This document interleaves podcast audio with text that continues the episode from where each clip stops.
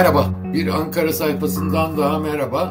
Merkez Bankası Zordoğa, Tahtakale ile ilgili haberler öne çıkmaya başladı. Bunu Cuma akşamı itibariyle 19.36 gibi bir dolar kuru vardı Merkez Bankası'nda. Tahtakale'de 20 lirayı geçtiği söylenmeye başladı. Geçen sefer de söyledik. Beklentilerimizin üzerinde bir döviz talebi ve Merkez Bankası'nın döviz sıkışıklığı var. Şimdiye kadar bir sürü şey yaptı. Geçtiğimiz hafta içerisinde de Merkez Bankası bu bankalar üzerinde hem özel hem yayınladığı şeylerle e, iyice sıkmaya başladı. Döviz talebi yaratılmasın diye. Ama buna rağmen rezervler erimeye devam ediyor. İktisatçıların, e, eski merkez bankacıların söylediği bir şey var. Yaman Törüner yöntemini de döndüler diyorlar. Bunu anlatacağım e, ne olduğunu da anlatacağım. Niye böyle oluyor? Her şeyden önce kabaca söyleyecek olursak anketlerde Millet İttifakı'nın kesin kazanacağı ortaya çıkmadığı için e, seçimler için ikinci tur sözleri öne çıktığı için çok ciddi bir talep var dövize. Çünkü rasyonel ekonomi politikalarına dönülmeyeceği gibi bir izlenim devam ediyor. Bu, bu takdirde kurlarda çok büyük artışlar bekleniyor seçim sonrası. Bu yüzden de büyük bir panik var. Artı ithalatçılar kur nedeniyle, beklentisi nedeniyle taleplerini öne çekiyorlar. İthalat yapmak istiyorlar, bankalar vermiyor. E, dolayısıyla Tahtakale'den gidip alınıyor. Rakamlar iyice birbirine girmiş durumda Tahtakale'de e, ve neden olduğu çok açık. E, krediler çok fazla arttı. Özel banka kredileri kısıldı ama kamu bankaları kredi vermeye devam ediyor. Tek bir çaresi kaldı deniyor. Şapkadan çıkaracak tavşanı kalmadı Merkez Bankası'nın. Tek bir şey kaldı o da kredi faizlerindeki sınırı kaldırması deniyor. Böyle yorumlanıyor. Bir de İstanbul Finans Merkezi ile ilgili kamu bankalarının pazartesi günü kurdele kesileceğini bugün öğrendim. Cuma günü çok komik. Yani niye komik olduğunu da anlatacağım size. Döviz talebi çok yüksek. Gerçekten çok yüksek. Çok görülmedik bir seçim ekonomisi uygulanıyor. Kredilerde söylediğim gibi artışlar çok fazla.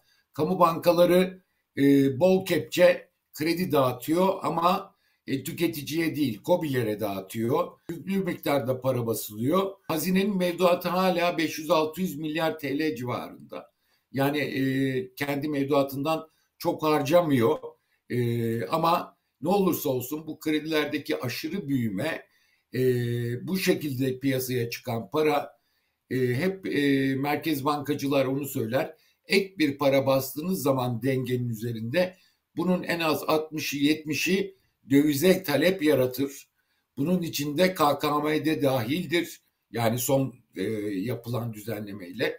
Zaten şu anda KKM'yi de dahil edilince dolarizasyon yüzde yetmiş ve giden paranın da yüzde yetmişi e, piyasaya çıkan paranın da yine dövize gidiyor. Su akıyor yolunu buluyor. Ne kadar kısıtlamaya çalışırsanız çalışsın e, orada bir biçimde dövize talep yaratıyor. Herkes kura bağlı talebini öne çekmeye çalışıyor. Büyük bir telaş içerisinde bu tüketici için de söz konusu. Yani ithal mal alacaksa bunun bir an önce almak istiyor çünkü kurlar çok artacak diye. Büyük bir beklenti var. E, biliyorsunuz adil değer diye yabancı bankalar e, ortaya çıktı. 24 lira dediler dolar kuru için. 27 dediler daha yükseğe de çıkabilir dediler. Yabancı banka raporları çok etkili olmuş durumda kur beklentisinin arttırılmasında çok fazla etkileri oldu. En son Citibank bir rapor yayınlandı. Nispeten daha dengeliydi benim gördüğüm kadarıyla Citibank'ın şeyi. Faizler 40 olur ama doğru dürüst bir politika uygulandıktan sonra Naci Ağbal dönemindeki gibi e, yeniden Türk lirası değerlenebilir diye e, tahminlerini iletti. İthalatçı mecburen bir an önce malını almak istiyor, kuru yükselmeden almak istiyor ama bankalara gidiyor, bankalardan döviz alamıyor. Yarısını bile alamadığı söyleniyor.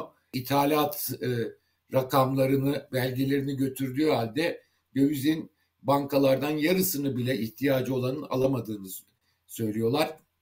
Ve e, bunun için ne yapıyor? Tahtakale'ye gidiyor. Tahtakale ile Merkez Bankası kurları arasındaki fark iyice arttırmış durumda. Yani şapkadan çıkardıkları tavşan Merkez Bankası'nın giderek işi iyice zorlaştırmış durumda ve artık bundan sonra şapkadan çıkacak tavşanların bir etkisi de kalmamaya başladı. Piyasadaki en büyük beklenti o. Yani bir doyuma ulaştı makro ihtiyati tedbir adı altında yaptıkları ve bu doyumun ertesinde Merkez Bankası artık piyasaya e, efektif, efekti olan bir önlem sunamıyor deniyor ve bu paniği iyice arttırıyor. Dediğim gibi 19.36 idi Merkez Bankası kuru. Haberler geliyordu. Tahtakale'de 20 lirayı aştı dolar kuru diye. E, tüketici de talebini öne çekiyor. Bir an önce alacağı malı ihtiyacı olacak o malı bir an önce almaya çalışıyor. Buna karşılık Merkez Bankası işin farkında kredileri e, COBİ'lere, kamu bankalarının verdikleri dışındaki kredileri kısıyor. Her gün telefon gidiyor. İşte KKM'ye dönüşü e, fazla yapın. Ondan sonra kredileri kısın. 70 bin liranın üzerinde özel ihtiyaç kredisi bile vermiyor özel bankalar. E, konut kredisi veriyor bir tek e, özel bankalar. Orada da yine sınırı getirmişler. E, 10 milyonluk bir e, konut almaya kalkışsanız bile 2,5 milyonun üzerinde konut kredisi verilmiyor. Niye? Çünkü Merkez Bankası istemiyor piyasaya bu yolla kendi kamu bankaları dışında önemli bir paranın çıkmasını istemiyor. Biliyor ki dövize talebi o da e, yaratacak. E, kamu bankaları da konut kredisini 300 bin lirayla sınırlamışlar. E, onlar da daha fazlasını vermiyor çünkü tüm kaynakları e, KOBİ e, başta olmak üzere iletiyorlar. Ama kamu bankalarının işi çok zor. E, şimdiden bir not olarak iletelim. İleride çok konuşacak gibiyiz.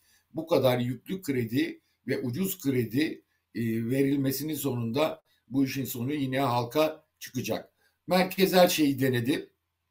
Dediğim gibi 70 bin lirayı denedi, e, şeyi denedi. En son bankalar ile doğrudan TL uzlaşmalı vadeli döviz satım e, imkanı getirildi. Bankalarla Merkez Bankası arasında. Eski merkez bankacılar buna e, Yaman Törüner yöntemi diyorlar. Niye böyle diyorlar? E, gerçi burada TL uzlaşmalı. Yani burada diyor ki Merkez Bankası bana dövizini getir. Sen ihtiyaç olduğunda zarar görmeyeceksin. Ben sana o e, şeyi yeniden vereceğim. Ama TL uzlaşmalı olarak veriyor. Yani e, Türk lirası verecek ama döviz farkı kadar Türk lirası verecek. Bu bir anlamda ne demek? E, Merkez Bankası bankalara KKM açıyor demek. Nasıl Merkez Bankası bankaları zorladı şirketlere ve şahıslara KKM açın diye. Şimdi de Merkez Bankası bankalara KKM açıyor. E, bu yöntemin 96 sanıyorum e, bir seçim sırasında Tansu Çiller döneminde o zamanki Merkez Bankası Başkanı Yaman Törüner tarafından uygulandığı ve bankaları daha sonra çok zora soktuğu söyleniyor. Niye? Çünkü e, Yaman Törüner seçim öncesi döviz talebi olmasın, kurlar artmasın diye, kırlar artmasın diye e, bir yol getirmiş. Dövizinizi bana verin, e, sonra e, size geri vereceğim diye. Ama seçim bittikten sonra faizleri zıplatmış ve dolayısıyla bankalar büyük zarara girmiş. Şimdi aynı şeyi e, yine yapıyor diyorlar. Yaman Törüner yöntemi olarak bunu e, söylüyorlar. Dediğim gibi kredi faizleri şey oldu. Rezerv verilmesi devam ediyor. E, 12 Nisan e, çarşamba günü tek bir günde 1.2 milyar dolarlık rezerv net rezerv azalması oldu ve swap hariç e, kamu dahil e, net rezervler eksi 65 61.4 milyara kadar indi. Eksi 65 milyar dolar hep söylüyorum tehlikeli bir sınır olarak görünüyor. Ama ertesi gün yani 13 13 Nisan e, Perşembe günü ise e, yapılan şey e, büyük bir yüklü görüş var gözüküyor.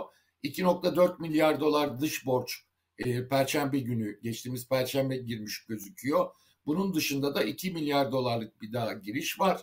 bunun büyük kısmının e, banka swapları ve altının e, değerlenmesinden kaynaklandığı söyleniyor. E, kamu dahil swap hariç net rezervler eksi 60 milyar dolara yeniden çıktı. Ama erime kaçınılmaz eğilim o yönde ve giderek sıkışılacak e, seçime kadar o da çok açık. İstanbul Finans Merkezi ile ilgili e, bir açılış var pazartesi günü. Kamu bankaları açılacak. Biliyorsunuz bu İstanbul Finans Merkezi uzun zamandır AKP'nin iddiası. E, ve devlet ve o zamanki bakan e, Ali Babacan da e, bu konuda iddialıydı ve en son altılı masanın şeyine de koydurdu e, bunu. Hiç gerek yok böyle bir şeye. Niye böyle bir şeye giriyorlar anlaşılır gibi değil. Niye gerek olmadığını söyleyeyim. 2023 yılı küresel finans merkezleri endeksi çıktı. Bir yıl içerisinde İstanbul 13 sıra geriledi ve 120 e, merkez arasında 90. sıraya indi.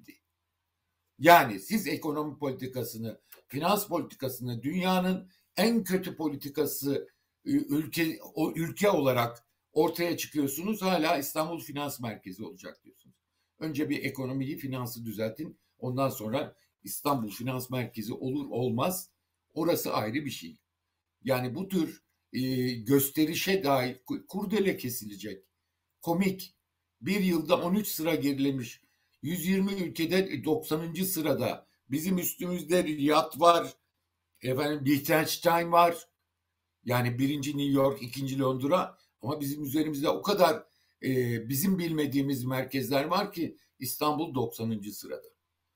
Komiklikler devam ediyor. Nasıl e, deprem 2020'deki bir felaket nedeniyle yapılan konutların verilmiş anahtarların nasıl verip şov yapıyorlar? E, bu finans merkezi konusunda da şovları devam ediyor. E, önümüzdeki hafta tekrar görüşmek üzere.